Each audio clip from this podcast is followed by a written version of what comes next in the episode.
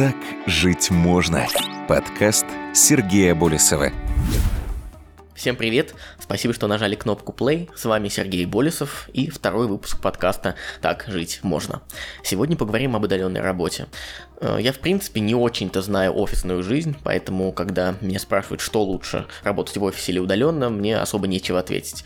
Был у меня небольшой период, э, примерно в 10-12 месяцев, когда я работал в офисе, ну и то приезжал туда всего пару-тройку раз в неделю, поэтому, наверное, полноценным тестом офисной работы это считать нельзя.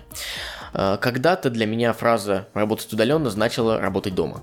Я смотрел э, какие-то видео, читал статьи, где фрилансеры или удаленщики рассказывали, как путешествуют, и не понимал, как в принципе можно обойтись без полноценного рабочего места, со столом, креслом, э, большим монитором и так далее.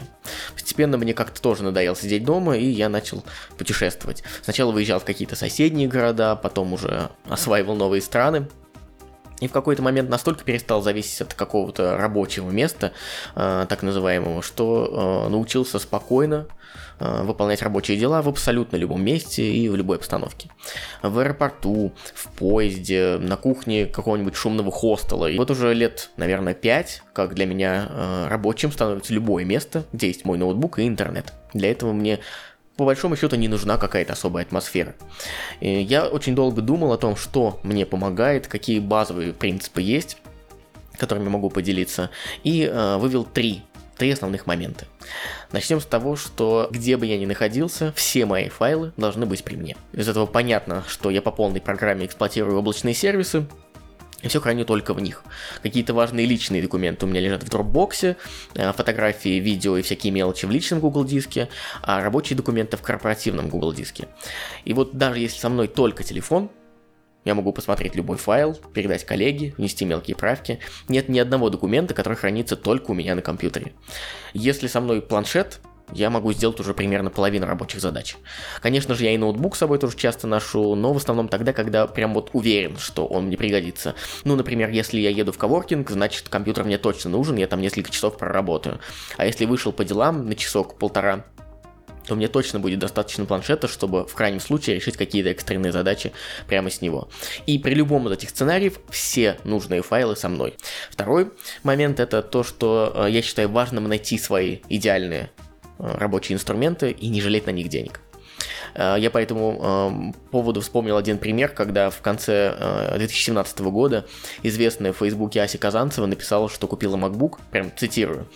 «Больше всего на свете я жалею о том, что не сделала этого при первой же возможности, с первых же денег, потому что когда у тебя никогда ничего не виснет, никогда ничего не глючит и никогда не разряжается батарея, и при этом твои компьютеры намного красивее, или красивее, чем ты сам, то это приводит к принципиальному прорыву в продуктивности и счастье.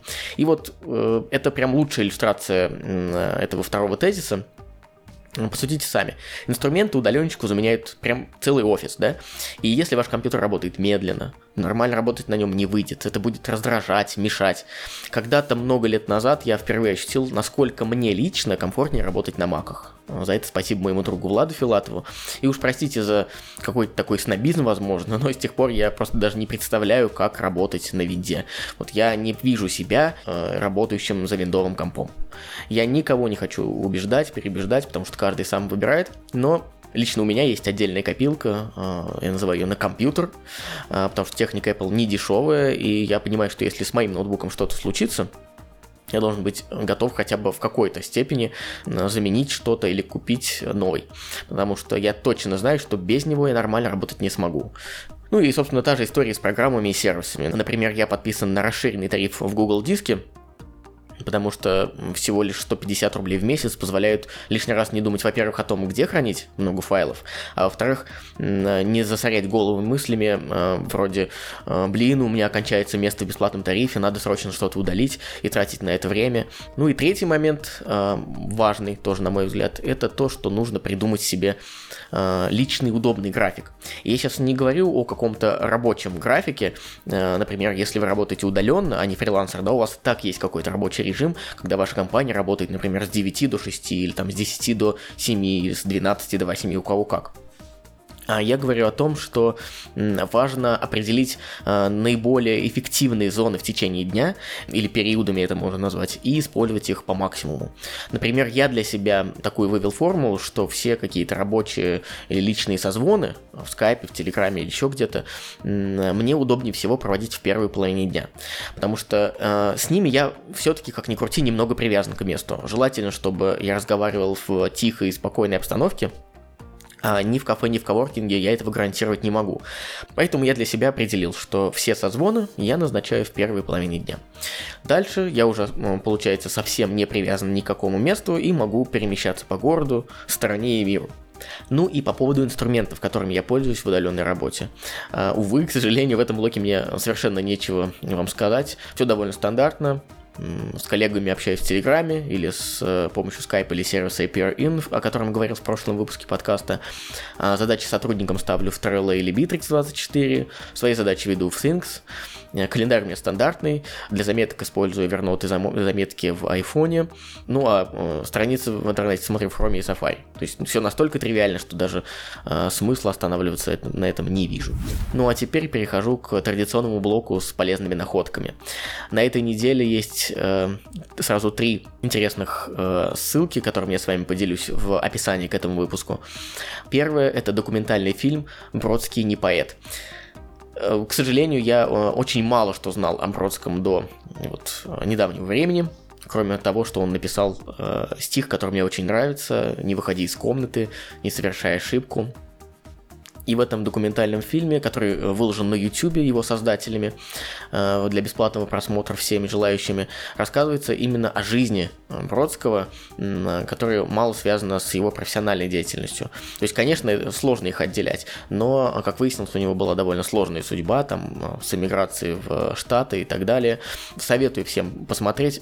Снято очень круто. И любимый Петербург с его видами э, дополняет э, плюс 100 баллов атмосферности этого кино. Вторая ссылка – это статья на The Village о распродажах в супермаркете. Там один из сотрудников крупной какой-то торговой сети рассказывает о том, э, откуда у них берутся такие гигантские скидки на продукты. Э, значит ли, что э, если скидка, значит точно продукция просрочена.